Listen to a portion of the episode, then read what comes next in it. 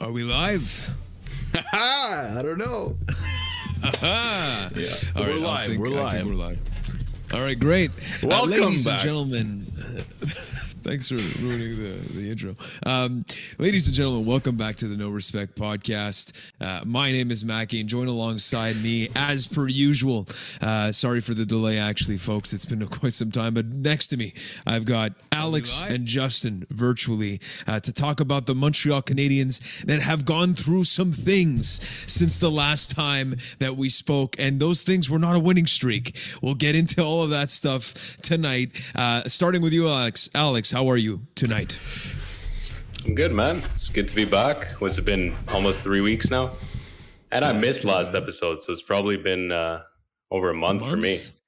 You're Big looking good. Though. vacation. You look. Uh, Yeah, Yeah, appreciate it. vacation. Looking much better than the Habs, but that's uh, true. I mean, that's here a low again. bar right now. That's a low bar right now for sure. Uh, and Justin, what about yourself? How you doing? And uh, again, a huge thank you to anybody who has joined us. Five watching to start off tonight's show. Fantastic, Justin. I'm good. I'm uh yeah, I mean, every time I think about the Habs, I get extremely depressed, but other than that, I'm doing great. So, um good to be back. We kind of had a little hiatus there, but uh we're back now, stronger than ever, like the Habs. I think uh yeah, we're making the playoffs now. Boy, oh boy.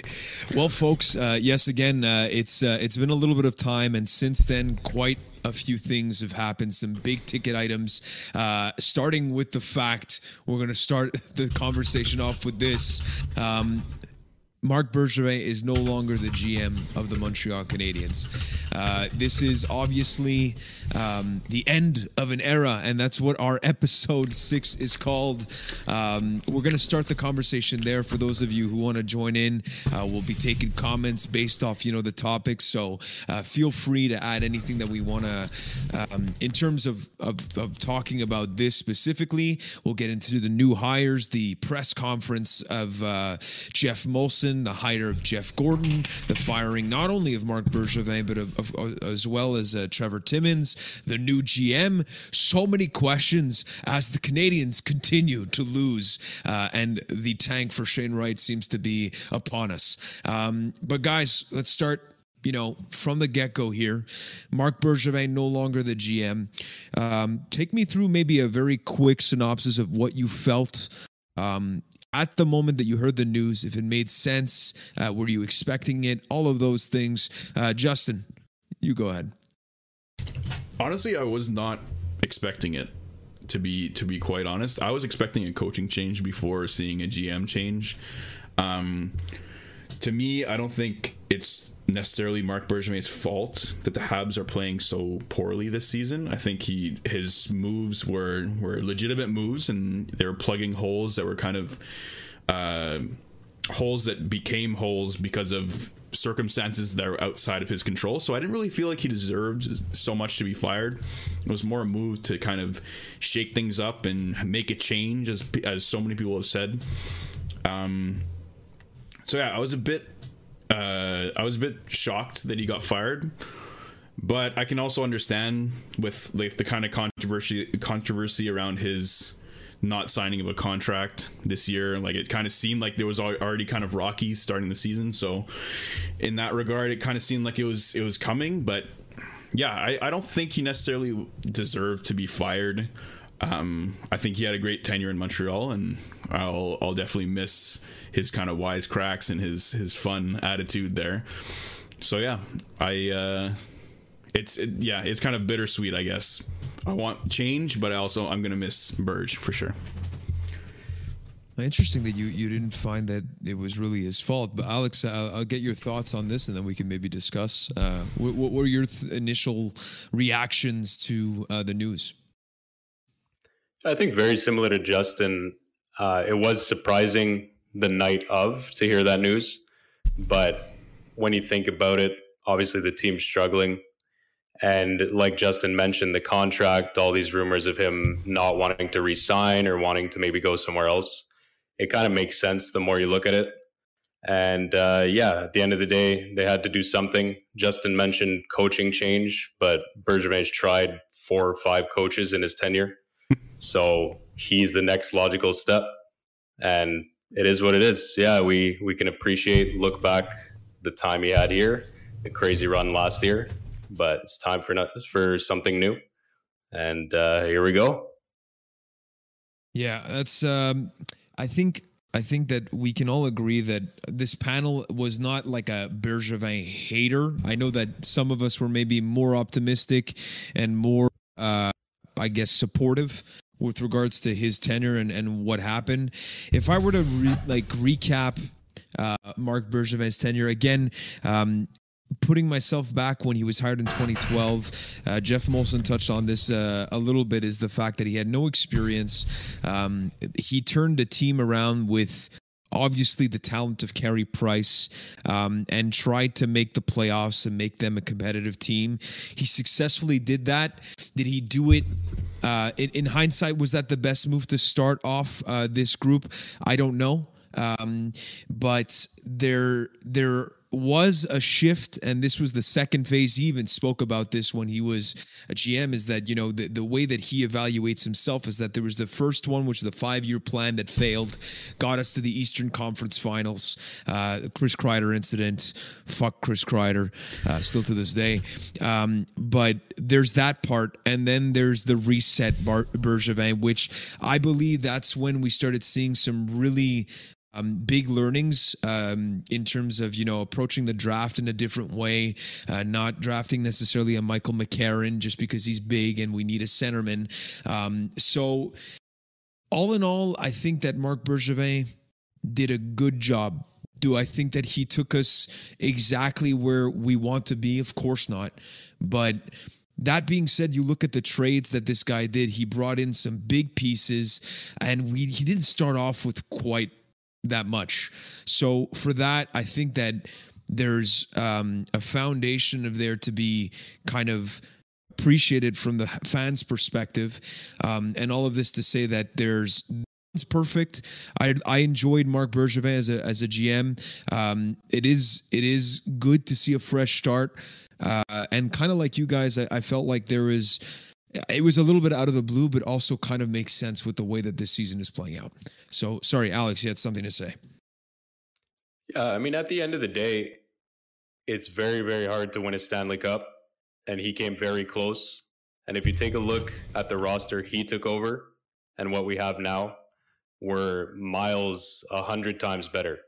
And there's a lot of depth, a lot of prospects. There's a lot of possibilities for a new GM coming in to pick what route they want to go with with this team. There's some good pieces, and at the end of the day, you can't say Bergevin hurt this team. He did what he thought was best. Unfortunately, it didn't work out completely, but we almost got there, and we have to appreciate that. Yeah, completely agree. Um, Justin, any thoughts uh, that would follow up on that? I just kind of have an open question for you guys do you think well i mean i, I kind of know the answer but maybe i'll just say it because I, I know what your answer will be but i think if we hadn't made the stanley cup finals last season i don't know what kind of opinion we'd have of Marc bergevin in his tenure. Because if you look back i think he's probably we've probably made the playoffs like f- close to 50% of the seasons he's been with the habs.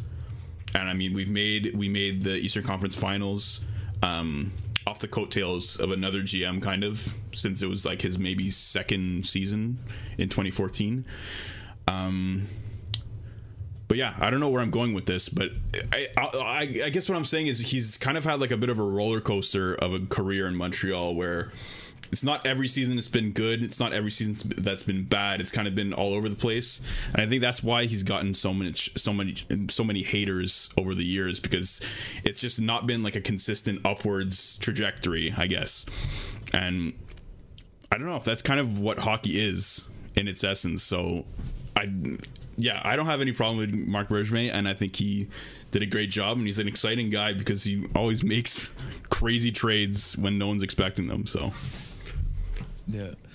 I if I could answer that, like I I do wonder what would have happened if it if we didn't do that miraculous comeback against Toronto, we didn't sweep the Jets, we didn't dominate fucking the Vegas Golden Knights, and then eventually just finish, uh, you know, getting out outplayed by the Tampa Bay Lightning. To be honest, um, I do wonder that it's a good question, uh, and how do we see see this? But I think that that's the part that you know a team that that relies on its goalie, such as Carey Price, to be the star player, I think that's a massive kind of uh, X factor in how variable your team can be. We all talk about like, you know, depth at at the forward position and all of that, but if your star player is in nets, I think that's one of the reasons why you saw so much up and down.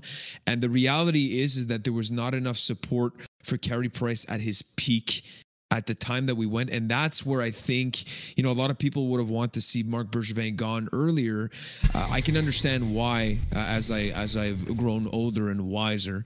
Um, and I mean, the thing is, is that he did show that he learned from those mistakes. But I think that's the thing that haunts him the most in, in, in the whole tenure is just the fact that we didn't take the time to really support Carey Price. We just rode the peak of his career with you know David Desharnais as your first line center, Thomas Vanek and Max Pacioretty.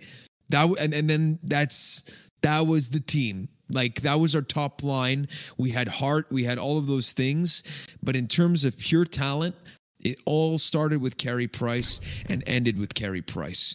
And this offseason, I think when you lose Carey Price's presence, not only him, but Shea Weber, I think it's bigger than we expect. And it's a team that rides on maybe too much emotion. Uh, and that's one big flaw in all of this is that for a regular season, for the playoffs, I think that's why it worked. But for the regular season where you cannot match the emotional currency, the emotional investment, all of those things, I think that's why we're seeing a big difference this season. Okay, one more hypothetical because okay. it's kind of going with what I said about I don't think it's necessarily Marc Bergevin's fault so much is that if we still had Carey Price and we still had Shea Weber to start the, the season, like a healthy Shea Weber, let's say, I don't think first of all, I don't think our team is is this bad. I don't think Marc Bergevin is getting fired, and it completely changes things. So those are things that like are kind of outside of his control, and he tried to plug the holes as good as possible. And if I'm saying like in my opinion at the start of the season, I thought our team was was gonna be good. I thought we had the pieces to kind of contend at least, not be like a bottom feeder fucking disaster. Um, so yeah, to me, I didn't think that it was really his fault. I thought it was more, I guess, the players not coming together and, and putting together what what their potential is. So yeah, I I don't know what to say, but it's uh it's kind of sad to see because it, it's it felt like he did everything to me he did everything right to start the season but it just really didn't pan out it went completely the other direction and is what we're we're we're ended up with. If Alex, I can jump in quickly, please. Yeah, please. I mean, we can look at hypotheticals all day, and we all wish it had worked out. We all wish it'd be going better this year. Um, if you look at Tampa Bay before they won their back-to-back cups, everyone thought this was an amazing team. Jon Cooper, best coach ever. Uh, their new GM coming in, Brisebois, is a mastermind. If Tampa Bay had gotten knocked out in the first round again that year where they won the cup, their first cup, like what happens with Tampa Bay? It's such a game of inches and stuff and luck that people can sit at home and say, oh, he should have gone for it this year or done something this year. But Tampa Bay, when they went for it the first time, got swept and then lost to Columbus, let's say. Or look at Toronto. Look at all these teams like Kyle Dubas. Should he be getting fired if Toronto loses again this year? On paper, he's done things yeah. right, but sometimes it just doesn't work out. And like you're saying for this year, I think we all thought on paper this team is better than last year's, even with Weber possibly being out. Jeff Petry, we thought would be better you think that Jake Allen can play that role until Price is healthy. It just sometimes, for some reason, it doesn't work. I think the emotions, like you said, is a big thing for the regular season. But even without emotions, this should be a decent team, and it's just not working. So it's unfortunate, but I don't know. People sit back and say, "Oh, they knew all along that Bergevin's team wouldn't have success," but there's there's no way to predict this. It's it's just a fluke, and it happens in hockey. There's no chance. I, I am not convinced, at least, unless somebody really has a snapshot or a screenshot of them, like saying, like, yeah, the Habs, you know, 25 games deep would have six wins.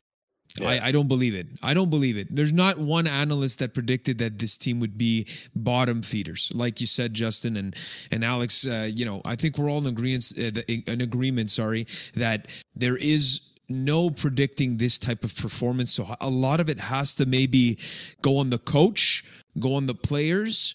Uh, I would say even the players first and foremost, but we will get into Dominique Ducharme after we get into the new hires of Jeff Gorton uh, later on the show. Again, we are the No Respect Podcast. If you are joining us live, thank you very much. Uh, we're on YouTube right now, uh, and you can find us on uh, Spotify, uh, Google Podcasts, all of that good stuff. We have a Discord server that you can join. We'll post the link once we have a chance. But um, getting on uh, with Marc Bergevin, we'll move on maybe, and, and he'll definitely come up in all of the discussion that we're going to have tonight when it comes to um, this episode. But there's also the fact that Marc Bergevin seemed to be a pretty loyal guy. Um, whether it be the contract uh, that he dished out to Brendan Gallagher, that we all know when it was dished out, there was a little bit of a risk, especially with the fact that the cap hasn't been going up, um, and and we might be seeing a little bit of that in terms of loyalty and how it can maybe backfire. Um, and another piece in the segue that I want to make here is Trevor Timmins, who was also let go as part of this reset. Um, Right now, I don't know who's taking care of uh, of that. Scott Mellanby also resigned when he knew that he was no longer in contention for the GM position. But what can you guys say about Trevor Timmins and the drafting um, in the tenure of marc Bergevin as he's been here? And he's been here for longer than Bergevin, to be honest, twenty years, uh, if I'm uh, accurate with that. So uh, let me start with you. Justin. okay, all right. Off the bat. All right. Uh, would you care to I'm, elaborate maybe a little bit more? I mean, he's had a few hits. Like I'm talking about Ryan McDonagh, PK Subban, Max Pacioretty, uh, Brendan Gallagher. Uh, more recently, I guess. Lehkonen? I mean, you can say that's a hit if you want, but yeah. Um, but yeah, it's it's mostly been busts to be quite honest with you like the higher picks mostly turn into busts and I don't know. Like being a scout is is is tough. It's not an easy job, I'm sure. Like most of the draft after the first 15 picks is a crapshoot. So I can't fault him too much, but I mean he definitely doesn't have an amazing track record other than maybe like the 2010-ish era. So for me, he was nothing to write home about. I'm not uh, too sad to see him leave. Um, so yeah, I'm I'm happy to see. Maybe I've heard Jeff Gorton seems to be a not so bad drafter or scout type uh, guy. So hopefully he could bring something there, and we can get some players that actually come to the system just to say another thing, I don't think it's necessarily completely Trevor Timmins' fault. I think the Habs development system has been horrible for a long time. Uh, I think like Jake Evans is like the only player that I could think of that's come out of Laval or St. John's or wherever the fuck they were before and actually done something in the NHL. So that's also another problem. Can't blame it all on Trevor Timmins, but yeah, that's my opinion. Yeah. Uh, one thing that I, I heard during the, I'll, I'll, let you answer right after this, Alex. But one thing that I, I agreed with, I think I heard it on uh, on TSN 690, is that uh, a great way to describe the the the tenure of Trevor Timmins and all of this is that he was pretty good at hitting singles, but he never hit a home run. Um, and when it comes to you know an Artturi Lehkonen, a Brendan Gallagher, all of these guys that they got um, in the later draft picks, and he'll get the steal. The Cayden Primeaus in the seventh round looks promising. What I will give as benefit of the doubt to Trevor Timmins, um, you know, is the fact that only recently has the draft become more important. Um, and that was when Marc Bergevin made it a point with the reset to start accumulating more draft picks because, as you mentioned, we haven't really been drafting in the top 10 so it's not an exact science that it becomes more difficult. So he's gotten more shots at uh, you know that that metaphorical lottery ticket. You buy more tickets to see if you can get that, you know, cash prize at the end of it. Uh, we got guys like Norlinder. We've got guys like Romanov that, or, or Romanov, I should say. Um, we've got uh, Jordan Harris that seems to be like in the in the uh, in that. We've got Ryan Poehling. We've got Jesse Ylönen, and we've got a lot more picks that have some type of promise. I know that you're making faces. All I'm giving is a little bit of that benefit of the doubt. Uh, Want to thank thank uh, Eli uh, Paisano and Johnny Golden, uh, who are joining us live uh, tonight as we record episode six, End of an Era. Please It don't might be be shy. We're talking a little. Oh, sorry. What? Eli. Elliot, no, for sure. Okay, well, you'll tell me. Uh, it's. Paisano. It has to be. Okay, all right, here we go. Um, that being said, um, we're going to be talking about first Trevor Timmins, Marc Bergevin, maybe Paul Wilson, if there's anything to be said, really. Um, and uh, but yeah, so getting back to Trevor Timmins, that was one of the other counterpoints that I wanted to make. But Alex, your thoughts, uh, and those of you who are in the chat, uh, reflecting on Trevor Timmins, what do you guys think? Uh, what to make of his tenure alongside of Marc Bergevin as we haul off? Alex, go ahead. Yeah, someone posted a statistic, and I might have the numbers a bit wrong, but if I remember correctly, the Montreal Canadiens are the only team in the past, I want to say 20 years, to not have a 70 point player, which I believe it was Tomas Plekanec and Pacioretty who came the closest. But it just goes to show, like you said, we've never hit that home run guys we thought might get there. Galchenyuk, uh, that's the only one I can think of actually. But um, it's just been brutal. And then development wise, like Justin said, there's another quote that came out. Max Pacioretty was saying that he had to ask Bob Gainey to go back to the AHL because he wasn't getting that proper first line, second line time to actually develop as a player. So overall, it's just been poor, and hopefully now with someone new, we can start developing and build the team from the AHL, build it properly. Yeah, Yeah, Steph C says aboard- didn't Domi Yeah, have over seventy? I think Alex was talking about actual draftees from Montreal. So Yeah, that's what. exactly. Yeah, But uh, also, Steph C adds that uh, the at least the Montreal Canadiens are 100 percent going to be winning the Stanley Cup before 2,100. Uh, so I like those odds. I like those odds. Uh, and uh, Eli and uh, or Eli. And Johnny, we'll be talking about Gorton right after this. Uh, wrapping up on uh, Trevor Timmins. I mean, the biggest thing for me um, in this whole discussion, and, and you pointed it out, I don't know how much this is on Trevor Timmins, but this is something that I do want from the new hire of Jeff Gorton and whoever else is going to be the bilingual G- GM for the Montreal Canadiens that we'll get into later um, is development. Uh, we saw a little bit of a, a glimpse of hope, I think, with Joel Bouchard uh, for a little bit. Uh, he is now in Anaheim uh, doing things uh, on his own. Maybe, maybe that uh, Marc Bergevin is going to be heading towards him in LA. That was the rumor on the on the street, metaphorically. Um, but that's one thing that when you look at a Caufield that's struggling right now and the amount of talent for me if Caufield does not turn into the player that we think that he can be I th- I think um sorry popped out Michael McCarron there out of nowhere. Um but uh Caufield um not becoming the the the skilled and talented you know player that we think he can be sorry um that that is something that i want to be addressed.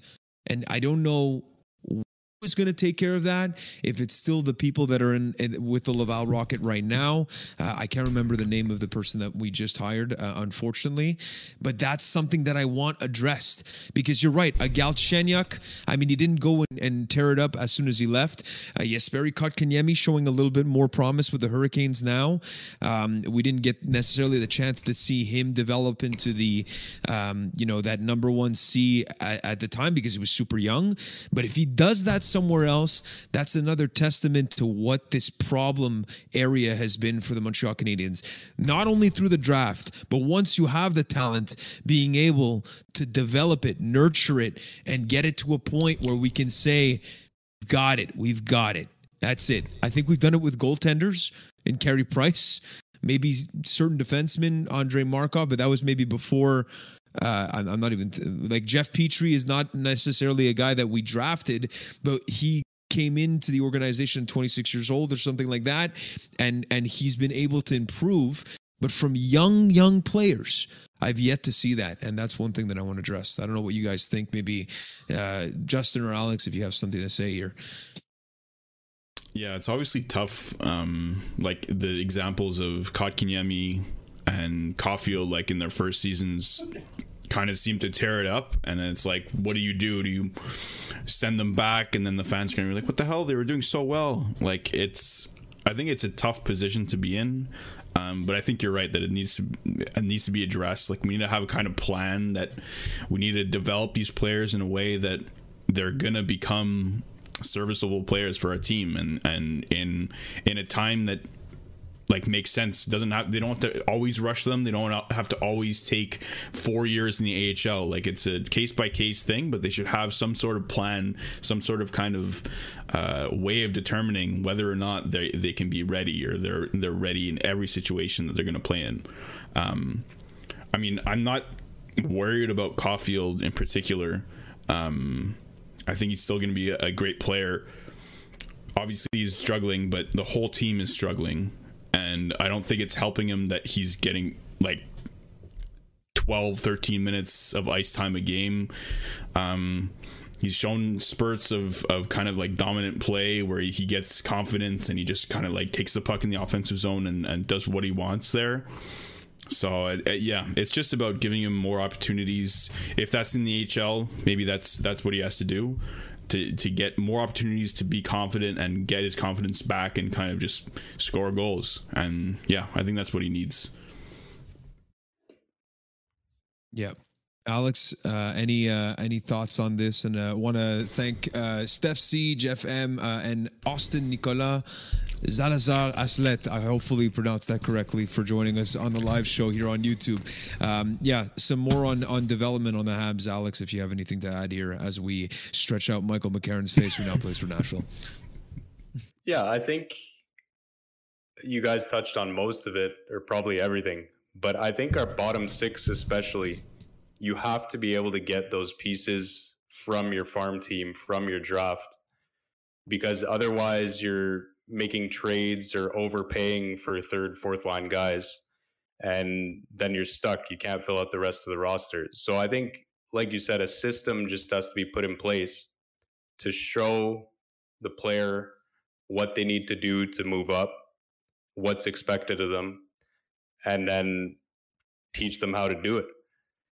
But it can't be this bring them up for five games, oh, he underperformed, send him back to the AHL in a different role to then somehow expect them to come back and perform.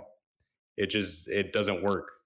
So I think the players need probably more time in the AHL to develop. We're seeing Poehling having su- success now, and he had over a season in the AHL where he got to develop his game, get more ice time, take on a leadership role, and become the player we're hoping he can be. And that finally seems to be working. So maybe that's a step this team has to take. And hopefully it changes in the future. It, it feels like the Habs development is like kind of like retooling development. Like some they like send players down, bring them back up, go back and forth. Whereas like Alex said, I think sometimes the move is just like leave them in in their European league or in their in the AHL for a mm-hmm. year. See how they do. Let them get comfortable there. Like get a kind of like like figure out what kind of player they are playing against pros in a real league and then make the step there and then they can transition to that much easier than kind of being here not being sure of themselves having to always uh, doubt themselves if they're good enough if they they they're going to be called up or sent down uh, from one game to another so yeah I, I totally agree with that well, that was the question that we we asked ourselves after you know Jesperi Kotkaniemi at 18 years old. We knew that he had a great camp, but it w- was maybe a testament to the fact that we didn't really have that much of a center uh, position that was solidified here in Montreal. Um, so maybe he was a beneficiary beneficiary of that, and big word. But it doesn't. Uh, yeah, it is. Uh, I'm surprised as well. Um, and uh, when I think about that decision and not going to uh, Finland and being able okay you're really you're really trying to get me off of my game while you're putting all of these memes um, but kk is that example where the guy didn't get to dominate at any point and then when we look at the way that we tried to develop him in a non developmental league, which is the NHL, for Christ's sake. And we're saying that it's a competitive team. Looking back, obviously we were hyped. I bought the jersey, it was a mistake. But that being said, that that's the type of stuff that's going to haunt you. And now Obviously, we were supposed to keep Jesperi. Let's not forget he got offer sheeted. So maybe he would have been able to turn it around. But had he stayed for a year, had he, you know, really, you know, he, he stayed at home in Finland eating salmon at his mom's house, all of these things that enabled him to grow, get faster, stronger, and confidence. Confidence is huge as a young guy. And I think that emotionally, when you when you're you, you're a young kid no matter no matter how these NHLers are built I think that emotions here in Montreal are so heightened and maybe one of the reasons why we're going to have two people running the Montreal Canadiens now, uh, because of the media, because of the fans, and how much passion there really is. But all of this to say is that that needs to be addressed, and and and this is a prime example of a player that had the tools, was probably rushed. Now, how do we fix that problem? Alex, go ahead. Yeah, I think Kotkaniemi is a perfect example because to me, the glaring thing I saw is after that rookie year, the next year when he came in, it looked like he was being told to play as a grinder, like a defensive center, without those rookie freedoms where he showed his offensive potential. He came in, he was hitting everyone, everyone loved it, obviously, the physicality. But it seemed like his game went so simple. It was just dumping the puck in, hits, the creativity was gone. And it could be that, like you said, we didn't give him that time to build that offensive game either in Finland or in the AHL. And then you're putting him on a competitive team where they can't afford to make rookie mistakes if they want to win a Stanley Cup. So yeah, it's not a good environment to develop players that you want to flourish offensively if you can't afford to make mistakes. So, like Caufield now, obviously going into this season, we're expecting to be a competitive team. And Caufield's turning the puck over, being too risky and two on ones the other way and stuff. And it's like, how how do you want him to learn? Okay, he'll play more defensive, but now he's not scoring. So I think you have to give those high end prospects that freedom to make mistakes. And if they can't do that in the NHL, let them do it in the AHL or, like Justin said, in Europe. And I think that's something that has to be looked at for this team because these high end prospects just don't pan out with Montreal. Um, Johnny Golden agrees with the the the fact that we rush KK. Um, Steph C saying that uh, I feel like when rookies come, they are not given a specific role and kind of just thrown in there, hoping that they pan out none of our rookies are exceptional so they need time and that's that's true. It's never like we had a mcdavid in our laps or an Austin matthews that you know by the just the way that they're playing the game and they're already dominating at young age. And when we do pick shane wright maybe we'll reevaluate that. But until then we haven't had a pick that we're like okay there's no obstacle for this guy to not perform. Everybody that has been picked by the Montreal Canadiens has always had a question mark. And as much as I think Cole Caufield is talented, the question of size comes into play. Um, if we look at Jesperi Kotkaniemi, it was probably the skating. Um, oh, I can go back to Alex Galchenyuk. It was maybe the hockey IQ. All of these things, and each player, each player that I mentioned, you know, kind of put into the fire after they've developed. Uh, Cole Caufield obviously exceeding expectations coming into the playoffs and really getting into it and performing once he gets in there and scoring key goals. So that sets up the expectation. So we thought we had maybe nailed it by letting him stay in, in college. But maybe he needed a, just a tiny bit more time. I like that's that's the one where it's a little bit tough because you saw what he did in the playoffs, so it's hard to say that he wouldn't have you know, continued on that front heading into the regular season. I think that's more the team overall that impacts, you know, the confidence of a young kid like that. Um, but uh, moving on, let's get into maybe some other things. Unless Justin, you had a, a last point before we, because uh, we touched we touched a lot about development. We'll get into it probably in on a different angle, which is the hire of Jeff Gorton. So, getting into this, uh, all the folks that have joined us live, again, we are the No Respect Podcast. Thank you again for joining us tonight for episode six, End of an Era. Uh, my name is Mackie. Join alongside me, Alex, Justin. Uh, sorry if it's repetitive. We've got a Discord server if you want to join us. That's going to be sick. Um, the Montreal Canadiens hiring Jeff Gorton as president of hockey operations. Now, that's the novelty in this because you've heard of it for, I think, uh, Brendan Shanahan and uh, and uh, Kyle Dubas is that we they have the the president and they have the GM. And the Montreal Canadiens, after listening to the um, Geoff Molson press conference, are adopting this same uh, system. Now, what does that mean? That's a great picture, great work. Uh, Jeff Gorton appearing on the on the screen here. It's a live show, baby. Um, what does that mean? We don't know yet. I don't think even Geoff Molson knows yet. But let's start off with Jeff Gorton, who's coming back, uh, coming off of the New York Rangers job, where uh, he is the person that brought in Mika Zibanejad, a second round pick, and that trade was for Derek Brassard and a seventh round pick that went the other way towards the Ottawa Senators at the time. Um, so quite a steal looking back on that one. There's obviously some more here, but uh, the the New York Rangers obviously have been a competitive team, but they've also gone recently into a rebuild slash retool. I want to say full rebuild for them. They weren't afraid of it. But that being said, um, let's get your initial thoughts and anybody who has more information and more takes to give on Jeff Gorton, please don't be shy. As Carl Proshowski, the legend himself from our Discord server, joins us here on our live show. Who wants to start here? Raise of eyebrows, if you have. If you have eyebrows? yeah, exactly. All right, Justin, you won the race. Go ahead.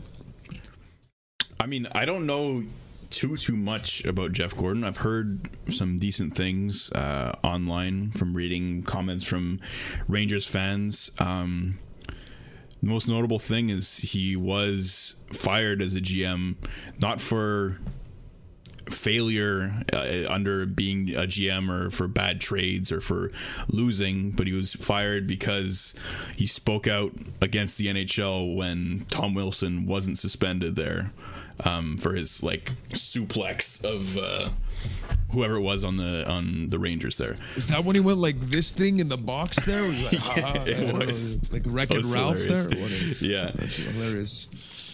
So I mean, uh, yeah, I, I, think his track record's good. I think most of his trades have turned out well. There's a couple kind of weirdish, weirdish trades, but I think he's not afraid to kind of go for the rebuilding trades and like trade for picks and do these kind of big big splash trades that kind of were we're used to with Marc Bergevin going for like the big name players. So I'm looking forward to that. Also, like we talked about earlier in the show, um, his drafting ability has been pretty good. So hopefully that comes through in Montreal as well. Um, and all these things are great um, because he was a former GM. So now that he's president of Hockey Ops, and in theory, we're going to hire another, well, uh, not another GM, but a GM.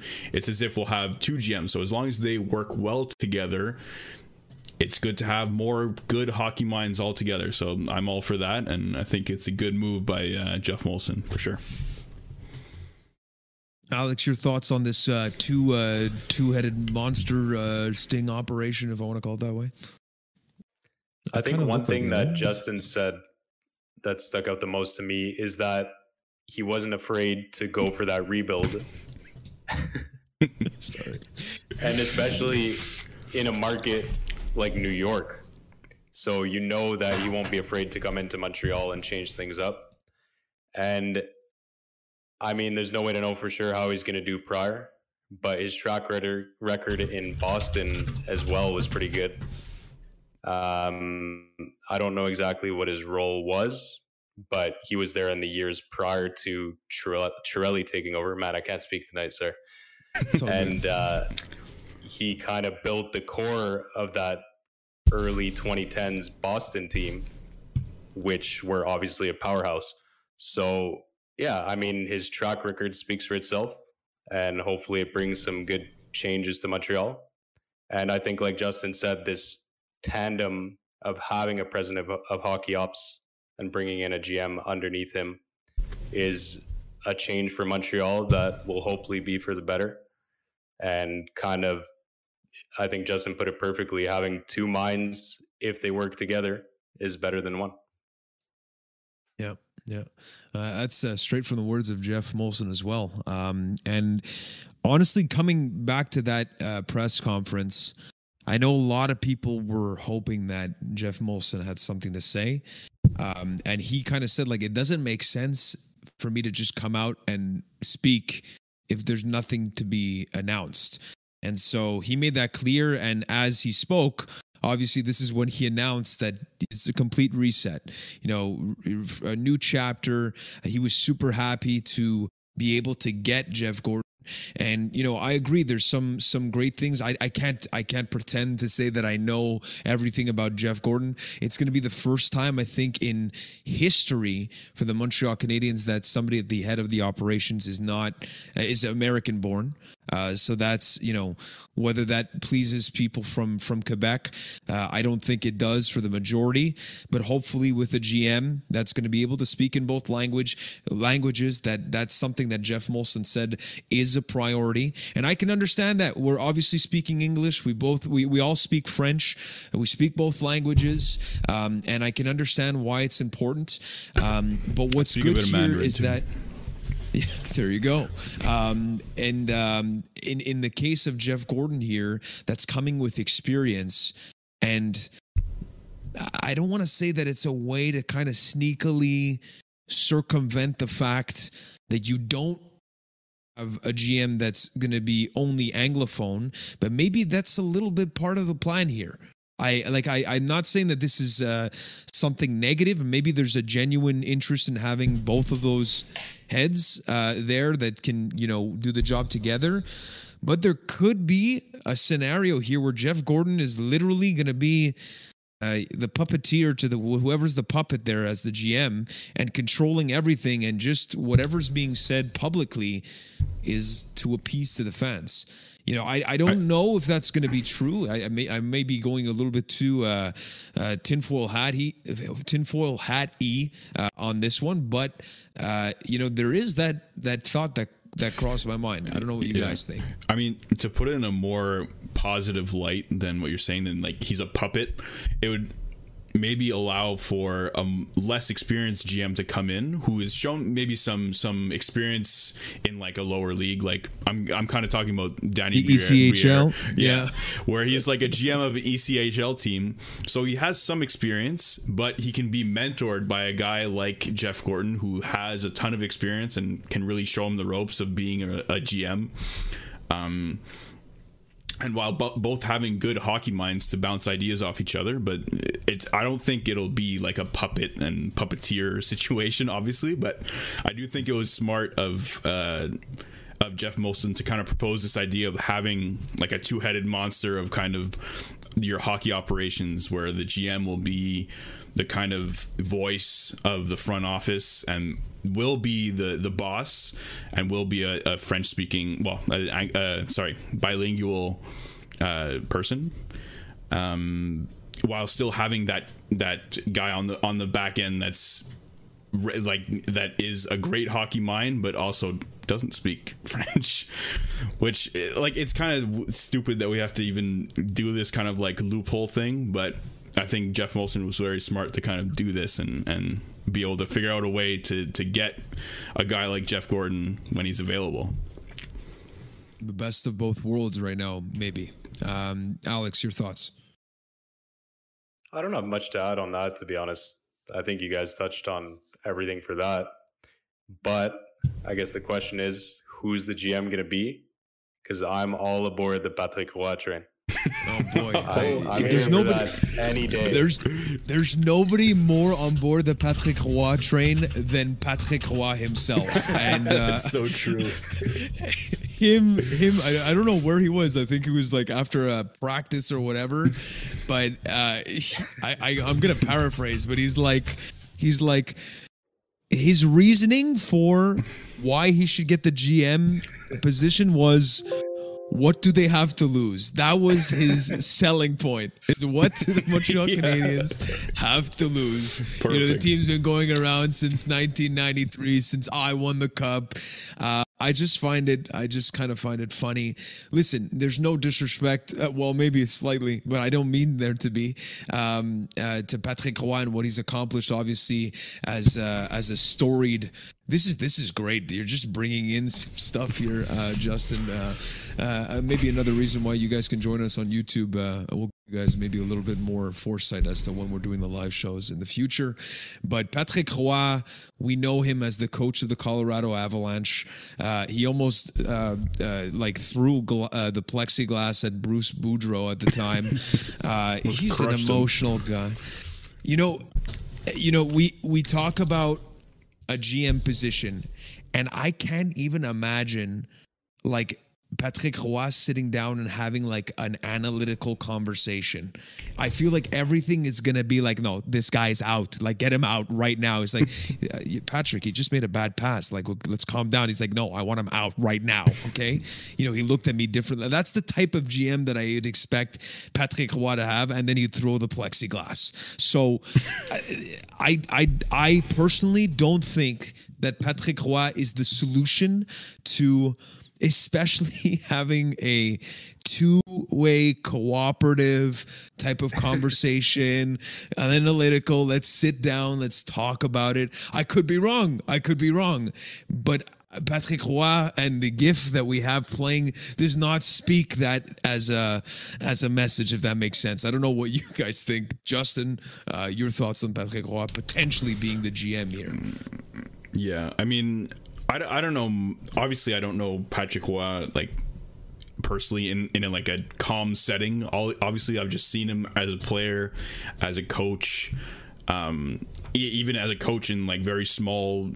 Uh, a very small sample size, but mostly just seen him freaking out and trying to crush Bruce, Bruce Boudreau with a plexiglass. So um, I can't say much from experience but I feel like a lot of fans kind of romanticize the old players, like the legends of the Habs, and think they can be the saviors and kind of make the Habs great again. Not to quote Trump, that was really not what I wanted to do.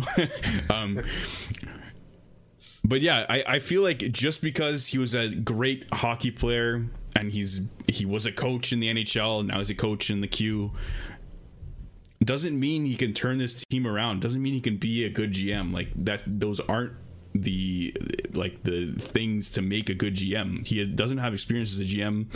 I don't see why he would even be considered for the job.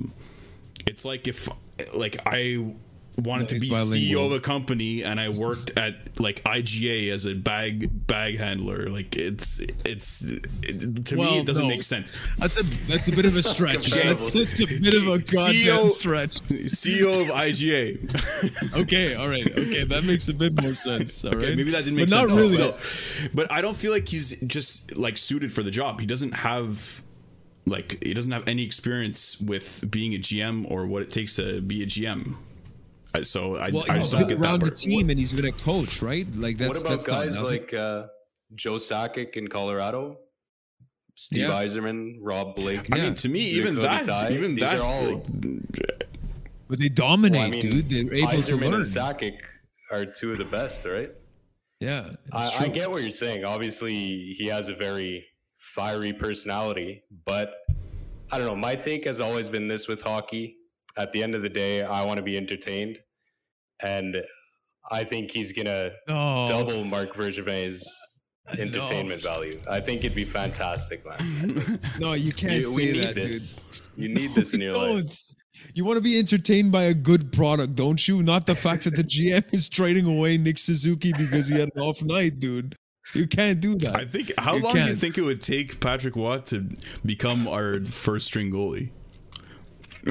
like if he was GM, he would he would obviously become the coach, become every player on the ice, hire like his his two sons as the players, True. as the as the coaches. Until I- I- Sam Montembeault to go and fight the other goalie, and then after that, when he doesn't say yes, then his he's going in. So, uh, no, I uh, again, we're just joking. Uh, hope uh, We're just joking, I hope Patrick. Thing take- Yeah, Patrick. What's if the you're worst that could happen? Podcast, What's the worst Yeah. that could happen? No, but listen, there's a there's a, there might be a scenario here because when he was the coach of the Colorado Avalanche, they were doing very well. They weren't at the same level of the uh, of um, of development. They didn't have all of the um, you know the Nathan MacKinnon of today was not the Nathan MacKinnon at the time. Like Gabriel Landeskog was probably the star of that uh, of that team at the time. So you know they were they were decent. And then after that, he left for personal reasons, which is also kind of maybe a sketchy factor in all of this. Um, but but that being said, um, you know Patrick Roy has played the game, has won cups, has been a coach, and has been around the NHL. So I could be wrong here. Maybe maybe he is the right fit, but from my outside analysis and and maybe some of the gifts that are being shown and the stories that we've seen that I don't personally think that he is the right fit to work alongside Jeff Gorton. That's my personal opinion. If you guys have any thoughts, you let us know. Steph C uh, seems to agree uh, with with us. He says uh, Patrick ego, uh, Patrick's ego is insane and can't deny his passion and fight. The guy's a winner and would probably do everything possible to win MTL to show everyone wrong. I agree, and that's when he would probably go in nets himself to try to win the game. Um, uh, Bearded Poutsin joins us. Welcome aboard. I was thinking the same thing as uh, him being a coach rather than a true position of power with the organization. And yeah, that's where I'm saying, like, you know, for motivating people on the spot, maybe as the next coach, I see that being more his style than, uh, you know, trying to sit down. Let's put emotions aside and let's make like calculated mathematical analytical decisions about the future of this organization i just don't pin him as that guy but let's get into the other candidates uh, potential candidates there's daniel briere has zero gm experience but he is well, zero GM experience at the NHL level, but from what I gather, working in the ECHL as we speak. Uh, bilingual, uh, Mr. April, uh, if you want to call him that, Mr. Clutch in the playoffs, scored some big goals for us when we beat the Bruins uh, back in the day with Dale Weise. Uh, a shout out to Habs Tonight team, our boy Brendan Legacy and that team over there. But Daniel Briere, let's start there. There's Mathieu Darche. There's, uh, what was it, uh, John Madden 2006 uh, football game uh, that is also being uh, considered. What, what did you say, uh, Justin? Who's the other person? Martin Madden Jr. Martin Madden Jr. That's a Yeah. great name. Uh, bilingual, apparently, so that's cool. Um, start with Daniel Briere, okay? I, this one came out of nowhere for me. I didn't know that Daniel Briere would have been in contention for a GM position. Obviously, that's before uh, the one for the Montreal Canadiens uh, basically opened up. But what do you guys think of a Daniel Briere being the GM and, and playing, uh, well, being alongside of Jeff Gorton? Uh, Alex, I see you have uh, already some. Some some of this going on. So uh, what's going on for you? I don't think you can hire Danny Briere just because he used Montreal as leverage in his contract negotiations with Philly. And I mean, that's a there's smart no coming businessman. back from To that. be honest, that's a smart businessman. If I if I'm going to be honest, Yeah, but it's a betrayal. If you No, compare not. this to Patrick Roy, he he lives for Montreal. I mean, Danny Briere just I'm- sees us as Patrick as Watt asked for a trade though. I mean, it wasn't Yeah, his did. fault Yeah, necessarily, because but yeah, yeah, it that's a falling apart, story. right? Yeah, But um, yeah, I think we're just uh, a stepping stone for Danny Briere. He's just always looking for the the best financial opportunity. And let's uh, relax. Let's trying to- relax, Just Alex. trying to build a career. He doesn't care. You know what? Jacob Desrochers, who joins us on our live show, says that Danny Briere is such a beauty. So I think he uh, he disagrees with you here. So I mean, you're That's you're you have to pander. You have to pander. Okay. Uh, uh, no, I'm kidding. Thank you, Jacob. Um, but yeah, if you guys have any thoughts on Danny Briere, or who do you want to see be the next GM? Is it Patrick Roy? Is it Mathieu Darche? Is it um, Danny Briere? Uh, maybe for Jacob Desrochers, it is. Uh, let's go with uh, Justin. What are your what is your take on Danny Briere being the GM for this group? I mean, something I said earlier, like I feel like someone like Danny Briere. Obviously, I know nothing about his management style. I know nothing about him as a as a person, um, other than what I've seen in, as as as him as a player. But yeah, like, he can be someone that you Jeff Gorton can teach as like an inexperienced kind of guy that comes in. He's young. Um, he knows the players in the NHL. He knows like what works in an NHL team, and you can kind of be mentored by Jeff Gorton. So I mean, this is true about anyone that we could hire, like any inexperienced uh, GM that we could hire. But I think I, I don't know. I don't know about Danny Briere. I also kind of think he's not super loyal, like Alex said. But whatever. Uh, Alex Rock, who joins the show, came in with a fucking massive shout out, and that's Bobby Lou that I forgot to mention. Oh. That is Roberto Luongo, Saint Leo represent, baby. Uh, um, no, but uh, Bobby Lou Fra- has some management. He, he is definitely a fratello, which is uh, very important to me, um, but shouldn't be one of You the, of the prerequisites prerequisites for the GM job for the Montreal Canadiens. Uh, although he'd make a mean tomato sauce, I'll tell you that much. Uh, but Bobby Lou is in a management position with the Florida Panthers, if I'm not mistaken. There is a little bit more, um, I guess, experience that is tangible on that front. Uh, I don't know though. I don't know more than that. Uh, you know, if if if Roberto Luongo is going to be the guy, the GM for the Montreal Canadiens, I need to see more. I don't know what that more is. I'm, I won't be a part of the um, the interview process, unfortunately, uh, as we all won't. But I'd be curious to see how he would play out. I think that he's got a hell of a personality. You know, Marc Bergevin is a joker. But if you've seen Strombone's, uh, you know, Twitter page, it goes well. It's a fucking, it's a, it's a festival over there. So I would think he would make for a pretty entertaining GM. Uh, a little bit less like upset, but more like jokester, joker type of uh, GM, kind of like Marc Bergevin, and like in comparison to Patrick Roy, who I think is gonna maybe flip a table after uh, you know uh, the the start that the Montreal Canadiens have had this season. Um, but yeah, I don't know if anybody has any any um, thoughts on on Bobby Lou being the uh, the GM as like a serious you know candidate here. Well, he's he was selected as the assistant GM for Team Canada for the Olympics, so you know he has some like there's hi- that's high praise that. for him. So, I mean, if other people think that, then he could be a good fit if he wants it. Um, obviously, he speaks French, so that's a great plus that we need. Obviously, um, Yeah. And yeah, I mean, he was a good goalie, so why not be a good GM? He was a captain as a goalie. That's a big thing. That's a big thing. Least we Yeah. forget. Huh? the least we Okay. forget. Uh, is that is that the wrong way to say things? I wanted to be poetic about it, but I'll I'll shut the fuck up. Um, last person that I was most interested in because of his um, of his uh, experience with a winning franchise such as the Tampa Bay Lightning, and that is Mathieu Darche. Uh, Mathieu Darche actually went to my high school, Notre Dame.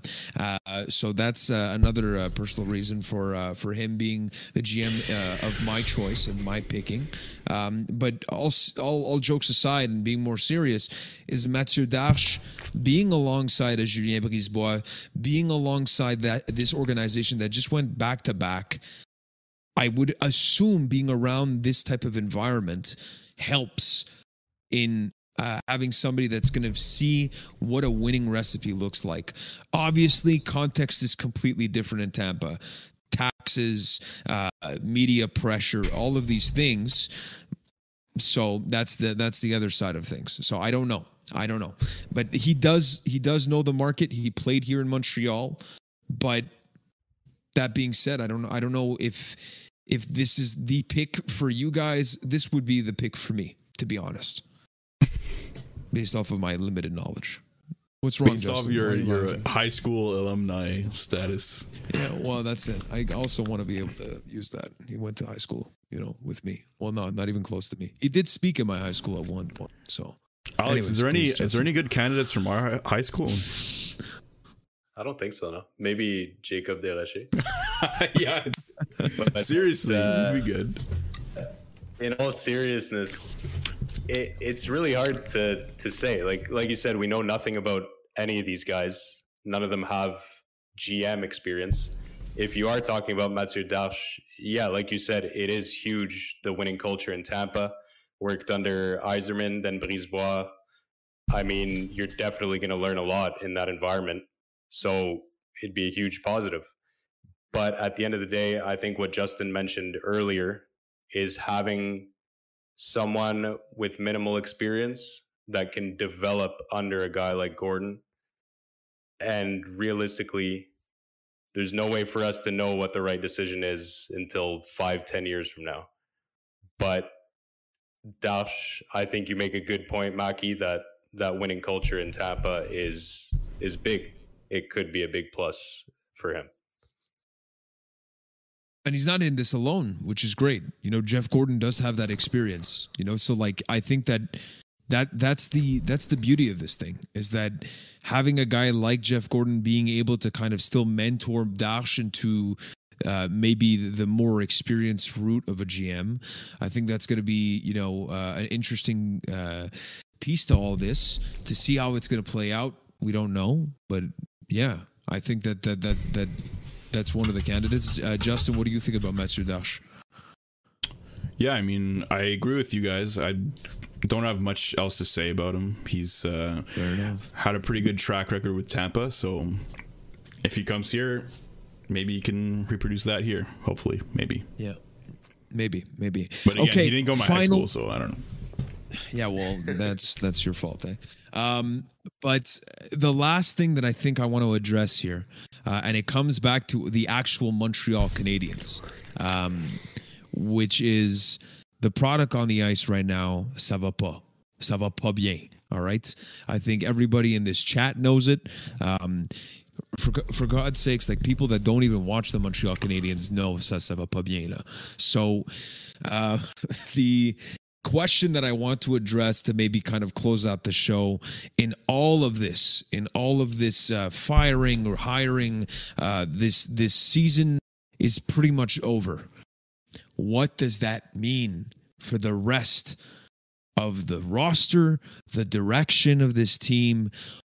Do we see a Brendan Gallagher get moved? Do we see a Carey Price stay alongside of this group as we try to become um, competitive sooner rather than later? Or do we go full rebuild? Uh, in the press conference that Geoff Molson just did, he said he's not scared of it. He's not the one that's going to make the decision, though. The people that Jeff Gorton and the next GM, whoever that may be, Mathieu Darche, Notre Dame represent, he and Jeff Gorton will take a look at this team, assess what is needed, and then we shall see. So, my question to you both, but also to those in the chat. We've got B Water that joins us as well. Uh, we've got 10 or 9 watching right now. So thank you very much for joining the No Respect podcast. Subscribe away if you please. Um, and uh, Discord server should be in the uh, in the chat right now. Um, and uh, please don't forget to subscribe, like, and all of those great things just to support if you're enjoying it. Don't do it if you don't like it. So, anyways, coming back what happens to the Montreal Canadiens roster going forward, the direction that you would take it if you were the next GM alongside Jeff Gorton, starting with you, Alex. I think we are going to see some moves that might surprise people, but not until the offseason. I think at the trade deadline, you'll see the guys like Chiarot, maybe Lehkonen, Armia, guys like that be moved. But I think in the offseason, once the new GM's in, once Gorton's more established, they're really going to take a look at this team and want to start fresh. And like we said earlier, Jeff Gorton did the rebuild in New York. He's not scared of doing it in a big market. And I think you may see a guy like Gallagher, no guarantee we can move him, but you're going to see names like that shopped. And they're going to want a fresh start with what's hopefully going to be a very high draft pick and start the new era for this team.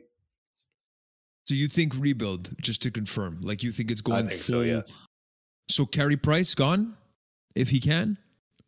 If they can move him, I think so. But I think there's going to be serious discussions with Carey Price as to if he wants to stick around with this team or if he wants a shot somewhere else.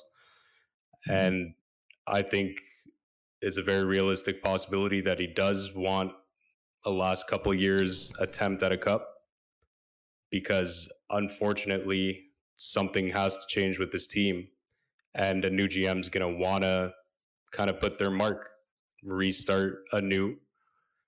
Yeah. And I think you're going to see big changes. Yeah. Yeah, to quote uh, uh, Patrick Roy, uh, the potential GM of the Montreal Canadiens, was he was saying it's not that not that difficult. You know, they're not that far off though. So maybe he has uh, some uh, some insights that we don't. Uh, Bearded Putsin saying trade Chiarot, see who else gains value. Weber has leverage if he can't come back for a deal with Nashville since reasons uh, since season's a bust. Just play the young guns. I, I, you know, I can't disagree with that. Uh, at this stage, if if you are uh, Dominique Ducharme, that should be the focus. Develop in a non-developmental league. Okay, that should be the focus because Caufield not being on the power play, Norlinder playing five minutes a night. That doesn't make sense in the context of we're six 16 and 2. We haven't had back to back wins this season. It's a joke. So let the kids play. If it means that you're going to be hurting a little bit of the feelings of a Jeff Petry, a Brendan Gallagher, I'm sorry. I love those players. I love what they've done for this organization. It doesn't mean anything, but for the future of the team, you need to start doing this right now. So, um, I'll let you answer, Justin, in terms of the rebuild slash retool. Uh, again, is it for you a full rebuild? Are we, you know, what five, ten years away from a competitive team? Is this what we're looking at? Do we have enough to be able to be competitive sooner rather than later? What do you think? I mean, I. I'm scared to say I don't want to say rebuild just because to me that's like tearing up everything and restarting. I think we have a solid base in terms of prospects that we have already. Um, so I think, like you said, it's about playing them as much as possible, getting them to develop, whether it be in the NHL or in the AHL. If we need to get a couple cups to Laval there, um, but yeah, I, I think I kind of agree with both of you that first of all have to play the young guys make sure they're the future of our team like make sure they're on the right track developing um, we're gonna lose games it's fine we just need to play these players. we're players. already losing them yeah yeah we're losing them p- playing our oldest players the most and it's like i think we should just look at ourselves in the mirror say okay the season's pretty much over we might as well just play our players that we want to develop, put them in the roles that they they need to be in to succeed, and see what happens with that. Because if we're just trying to to stay afloat while we're sinking, there's there's nothing that's going to come good with that. Like there's nothing good that's going to come with that. That's a better way of saying it. Um, Correct. Yeah, in terms of rebuilding, I don't want to trade. I, w- I want to keep Carey Price for his career. I think he's a career Montreal Canadian. I don't want to trade him. I also don't want to trade Brendan Gallagher, but if he wants to leave, if he if that's what it comes to, then sure. But I think we can build around these guys and still have a kind of veteran presence in our rebuild. Like I think that is something that can happen and that's what should happen. I do agree with trading kind of the players like Chiarot, like um, like the kind of like middling players that we can that we don't see ourselves building around in the future with our kind of prospect pool and with these new young players that we'll eventually get. So that's kind of my take. Yeah, I think uh, to bounce on some of the things that uh, that are being said on the chat here, um, I also don't think we're going full rebuild. We have enough uh, young pieces that are good enough to stick around, but guys like Petry, Chiarot, Edmundson, Toffoli, all of like uh, Hoffman, I, I can name a bunch of them. All of these guys that have tradable contracts, I would seriously look at moving because these are complementary pieces to if you had like a top center or if you have a, uh, Nick Suzuki playing at the top of his game are great complementary pieces. They're they're going to be useful on other teams. They're going to be all of these things. Now, I d- wouldn't want to go full rebuild for one reason, one reason only is that I see the value in having that veteran leadership that you were talking about. We saw it with a Weber and a Carey Price in the past, being able to kind of right this ship and and show what it means to be the pro at the at the highest level and for the longevity of a career. I think that has some intangible things that if there's one thing that Marc Bergevin was good at, it was character and intangibles and biceps. So you got to keep some of the good that Marc Bergevin did do.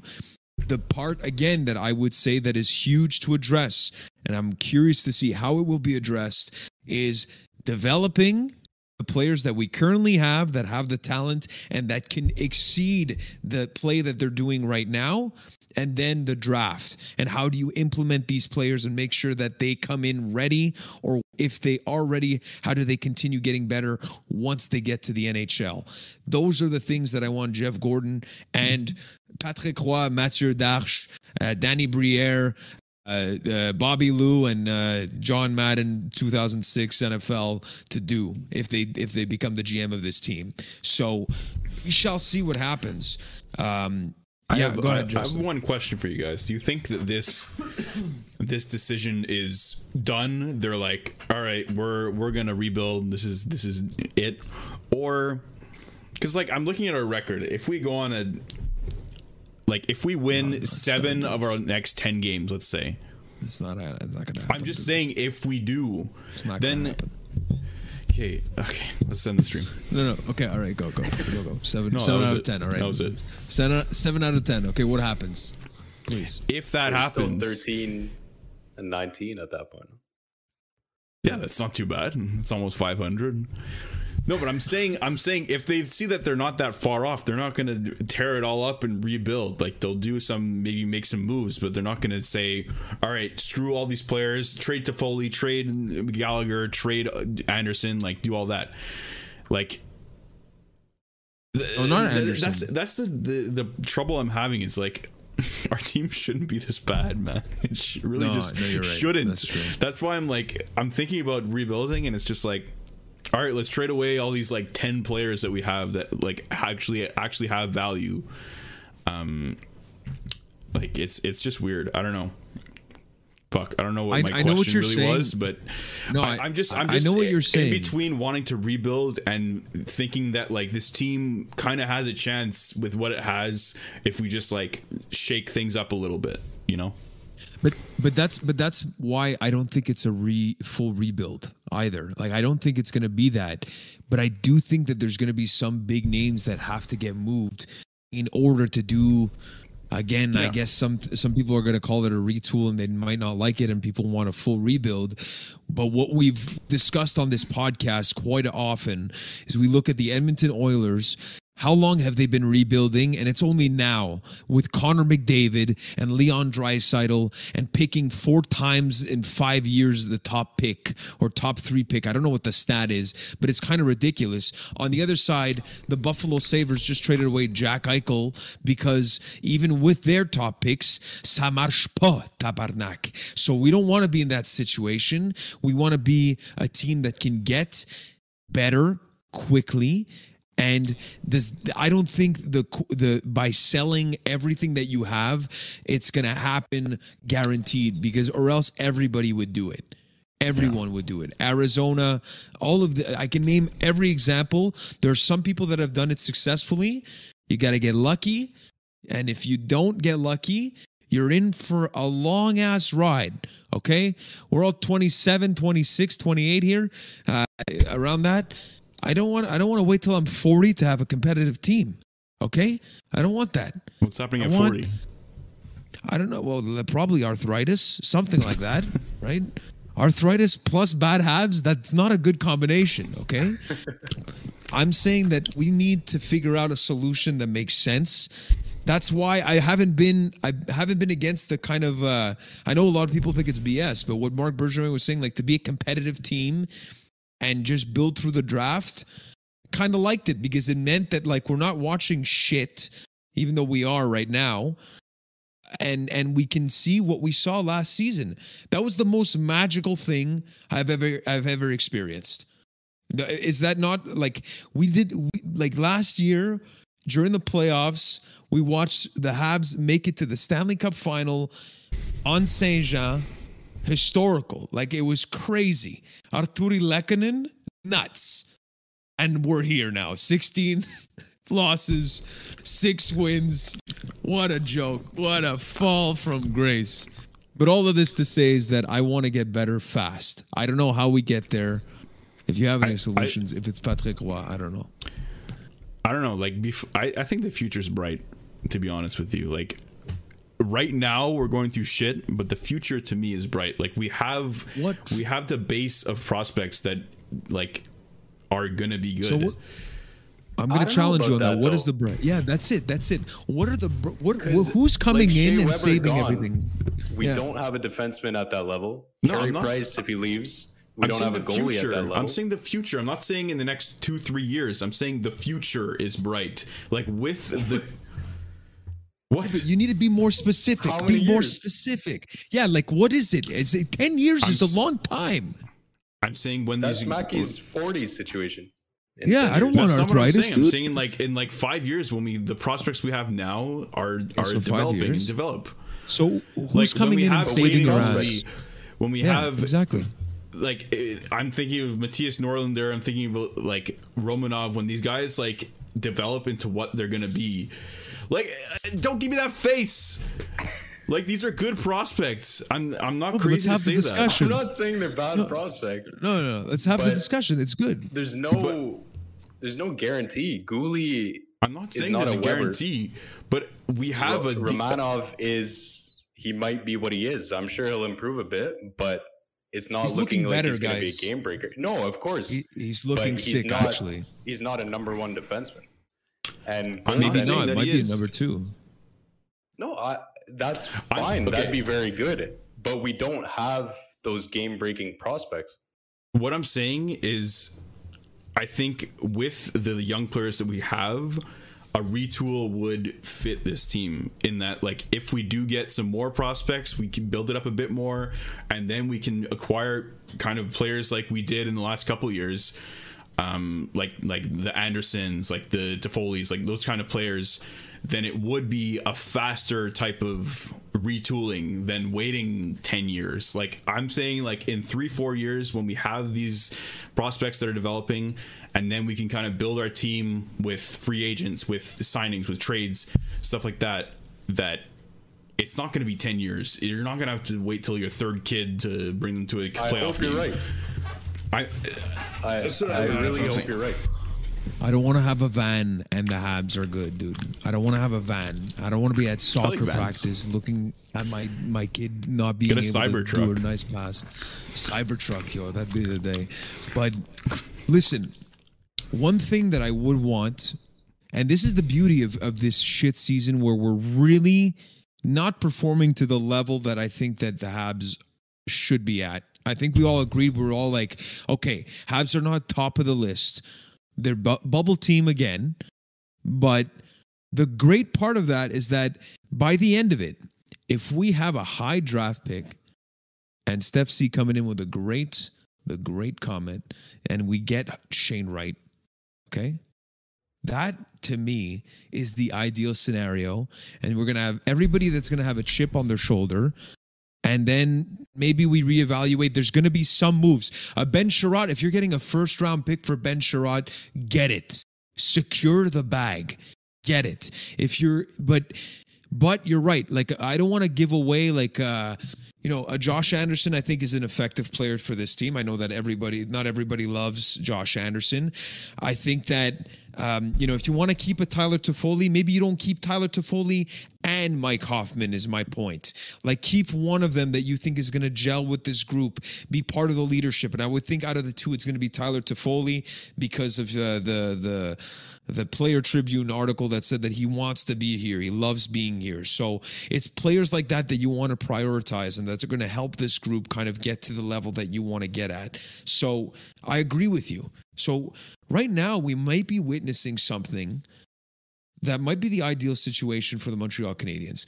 Complete garbage this year makes no sense gets us that first one to five pick and then we come back with a vengeance next year playoffs first round leafs. Get the fuck out of here dude.